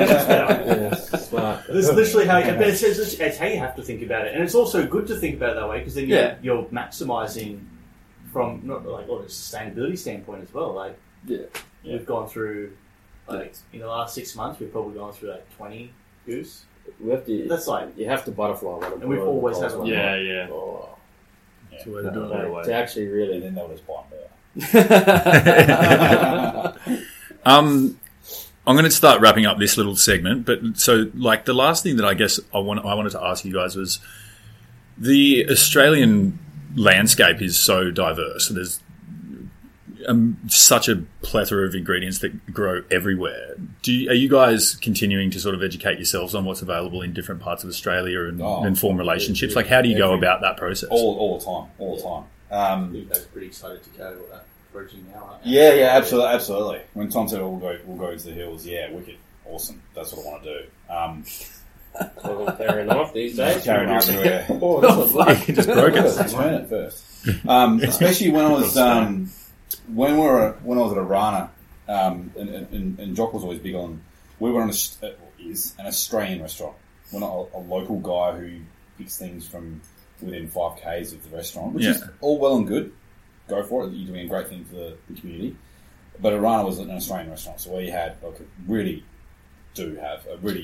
diverse network of supply from the Kimberley to Southwest WA to Northern Queensland, Northern New South Wales, stuff from everywhere, and you're sort of finding out things where things are in season here, when they're not in season here, and season up there, whatever. So the nature of Australia and how huge the continent is, and the climates that are everywhere is phenomenal. Probably one of my favourite sort of species of things to talk about is syzygiums, which is lily pillies. Mm-hmm. Ryeberries, all that kind of family. The clove is a syzygium. It's actually the dried stamen of a flower that comes from South America originally. But yeah, lilipillies, and the lilipillies, brush cherries, there's pomaga fruit, there's a whole bunch of them, and they all grow everywhere, pretty much, mainly down the east coast of Australia, from the very, very tip down to sort of around this area, actually, lots of it. Yeah. But lots of them are people's front yards as well, especially in Adelaide. But there's always one that's in season around Australia at some time. Yeah, right. At some point in the calendar, there's always one that's always in season, so you'll always be able to get one of them. So lily pillies are currently in season that day right now. Probably just finished up here. Just brush cherries up here. Yeah, so brush cherries will probably start soonish, and then marga fruit's probably later on. So it's just this fascinating sort of cycle. And you could name that for lots of different families. The aspen family is probably one of them as well, whereas aspens are in season in Darwin, but they're not in season in Sunshine Coast. So there's all these fascinating kind of things. They'd be on the same, like almost like band, almost. You know what I mean? Like Australia's kind of like three or four different bands. That are like across. Yeah, but then there's that sort of in between as well. Yeah. And that's why I find it so fascinating. There's always things out there. And we had when we were at Arana, I had a forager who lived in what's the Higgins town? Northern New South Wales. Nimbin. He lived in Nimbin, just outside Nimbin. So he had like a... I was in there's some good mushrooms around there. Yeah, all that sort of stuff. Exactly. But he had he would always send stuff down to us. You go, fuck, I've never seen this before. Where is this? And he's like, I've got it from this person. And, comes from up north and whatever, and then you do a bit of research into it. It's got another whole family of things. So you're trying to go, I want to eat that, I want this, I want that. And I was getting sort of ingredients in from all sorts of places. Some of them really good, some of them fucking terrible. Like, some of them you just go, oh, look, the blue Quandong is one. Blue Quandong is beautiful fruit, looks amazing, useless as fuck. Yeah. Can't do a fucking... Well, I found, can't do a fucking thing with it. Like, you just want to do something. It's a beautiful, bright blue berry thing. Nah, I like a red Quandong. Quandong's much better than South Australia. But the blue one's like useless. But it tastes like shit. Can't get it away from the stone. Freezes in the room just terribly. It's just, I wish I could find a way to do it. But probably at the time I'd do it. But at the time I was just like, I want to use it, but I can't. But I found it, and I know what it is like right now. I'll put it on a list, cross it out, do whatever you want, cool, then try and move on to the next one. Yeah. And that's what I'm finding with these guys. Every time I find a Darwin, it's like, oh shit, you've got this here, and you can get this here, and you know, what time of year do you get that? It's like it's really a constant process of learning. Yep. And finding new things. And there's some, depending on who you talk to, there's anywhere between 5 and 20,000 ingredients out there that are edible. So really, we've just kind of scratched the surface. And do you get just random people approaching you from different pockets of Australia saying, hey, we forage this stuff, maybe you're not familiar with it, that sort of thing? Like, that's definitely happened. Yep. Definitely happened, yeah. A lot of emails, people wanted to send us stuff in. And... Yeah, yeah. Or you're going through like social media and stuff and you found that, you know, someone's using this, or they've just picked like, this particular kind of whatever it is, and you're like, I need that in my life. Yeah, okay. The thing that Something Wild sort of offer is that if we get someone to pick something, they can pick it every season and move to the next season and grab that stuff and grab that. Because we got, 100 restaurants with servers. You know, we can actually be able to sell it and keep buying it. Mm. Whereas, I suppose when chefs and that go in there, like you sell to one person, you get that all year round, but only small quantities. So it's not really... I mean, it's a life changer, but it's, you know, we can actually... put people on and pay them a fair bit for it. So, and if they've got one thing, they might have another thing during another season. And another thing, so then they actually, in their heads, they might think, oh, well, I can get bush apples this time of year, but then in about a month's time, I can get something different. Yeah, oh, cool.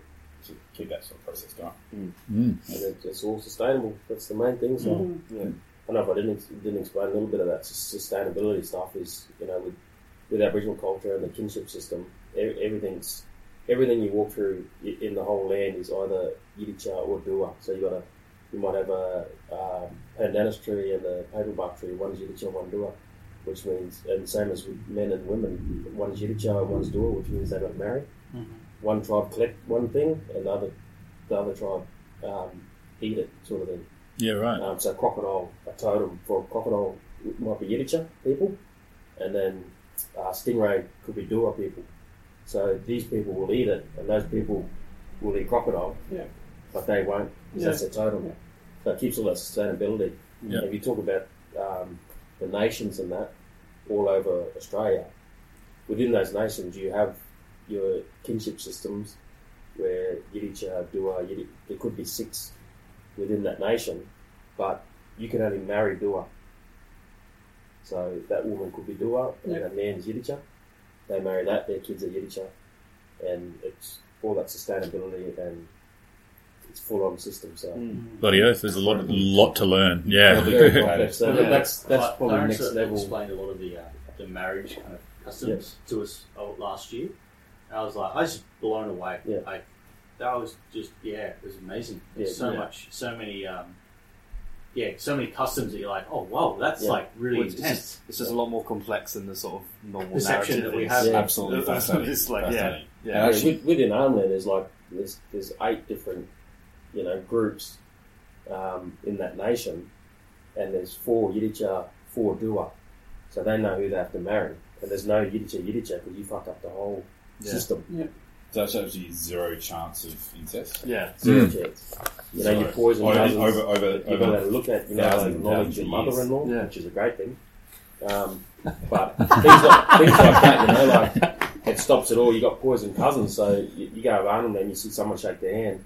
They don't shake your hand like normal. They'll put their hand on their vein, cut off their blood, and so because that's their poison cousin. So because that's how it's. Oh wow! That's how it's developed now. You're not going to say hello these days. You know? Yeah. Maybe back 100 years ago when, you know, you just ignore that person altogether. But the way it's developed now within that circle of life, even if I adopt a person, they automatically become what I am, Yirritja, and their wife Dhuwa. Even if you're white, you come into that circle now as well. And then you could go to Ramingining and say, oh, I'm adopted by this guy, and they'll automatically say, well, you call me dad. Yeah, right. I mean, wow, my brother. Yeah. Fascinating. The whole thing is really, really fascinating. Yeah, it's ridiculous. Yeah, and it's amazing how it all comes back to sort of a respect for the land as well and nature. Yeah, everything is land and nature. Yeah, sustainability before it was a fucking buzzword. For, yeah, it's right. We talk about sustainability now. We're like, yeah, sustainability. It's like, it's right. As opposed to like just way of life. Yeah, this is just the way we do it. Just like really simply. You just do it. So, first thing I heard about that was it's like when they fish for some, they leave the bones there, and then the people know what they've done. It's just like fuck. That's just like the simplest way. Yeah, even being similar land. Songlines and knowing where the fish are. And all that, there's no maps, we don't have encyclopedias, it's all dance. So people were dancing 100 years ago about those hills over there and where you walk and where you stand to get, like, it's all in the songs, songlines and that.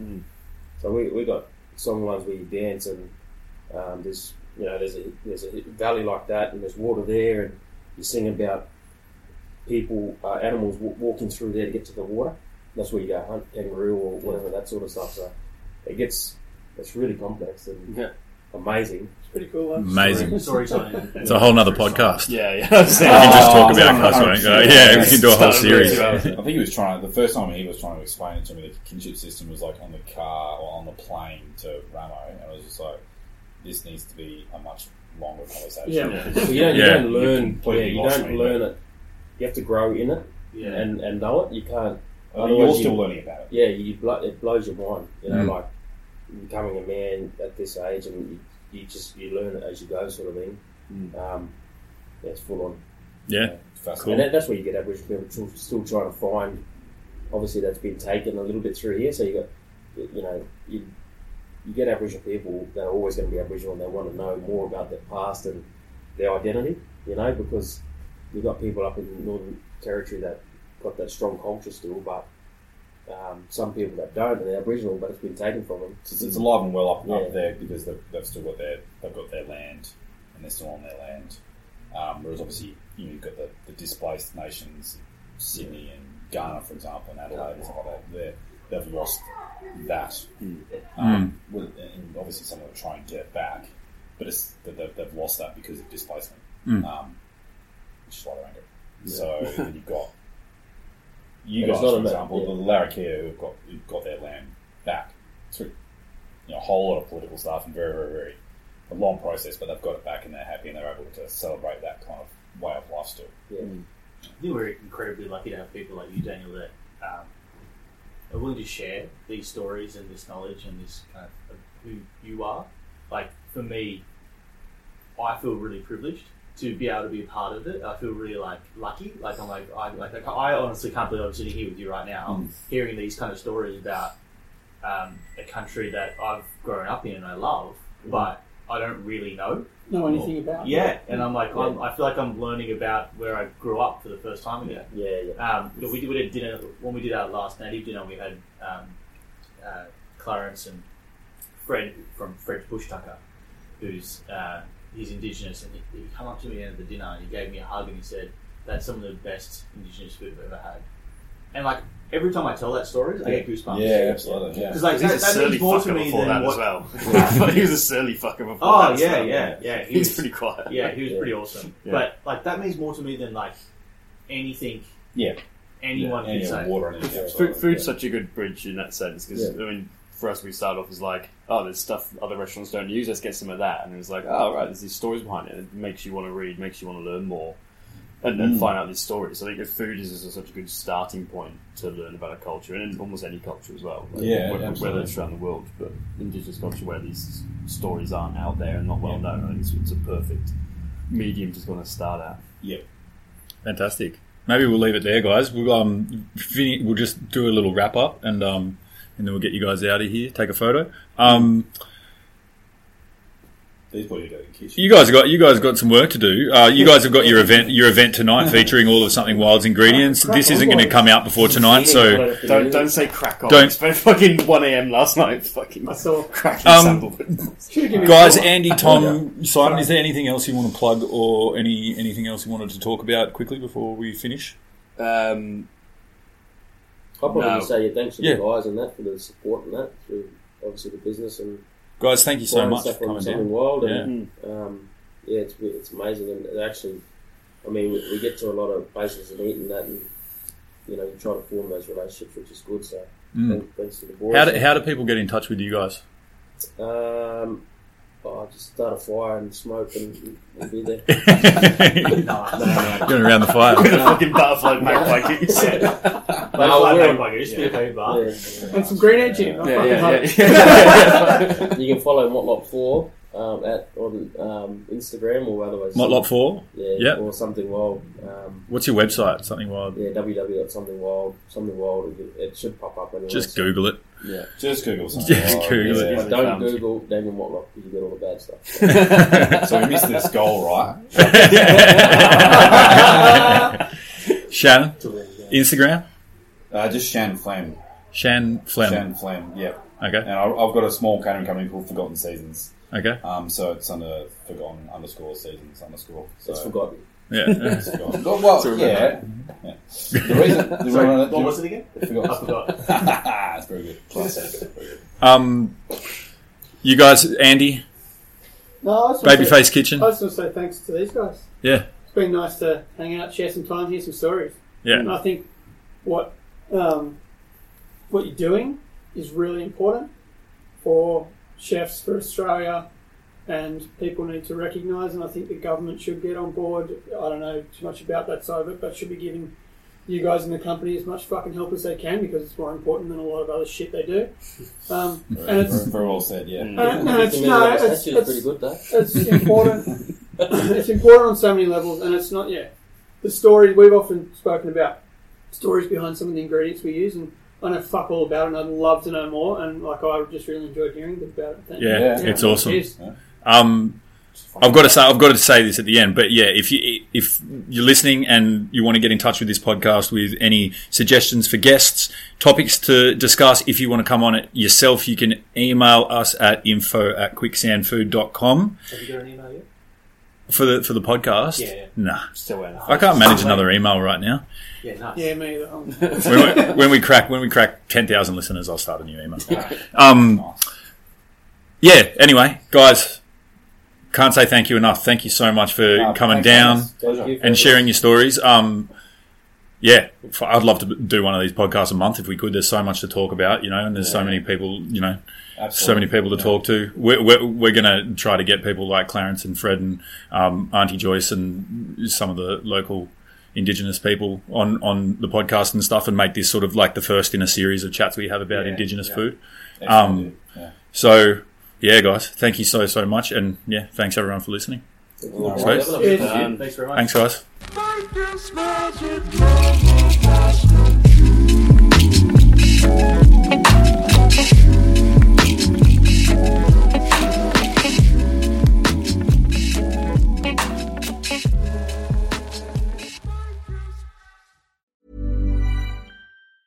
Mom deserves the best, and there's no better place to shop for Mother's Day than Whole Foods Market. They're your destination for unbeatable savings, from premium gifts to show-stopping flowers and irresistible desserts. Start by saving 33% with Prime on all body care and candles. Then get a 15-stem bunch of tulips for just $9.99 each with Prime. Round out Mom's menu with festive rosé, irresistible berry chantilly cake, and more special treats. Come celebrate Mother's Day at Whole Foods Market. Planning for your next trip?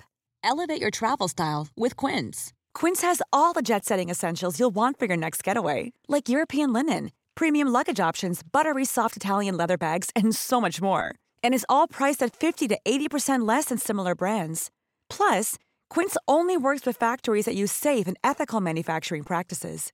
Pack your bags with high-quality essentials you'll be wearing for vacations to come with Quince. Go to quince.com/pack for free shipping and 365-day returns.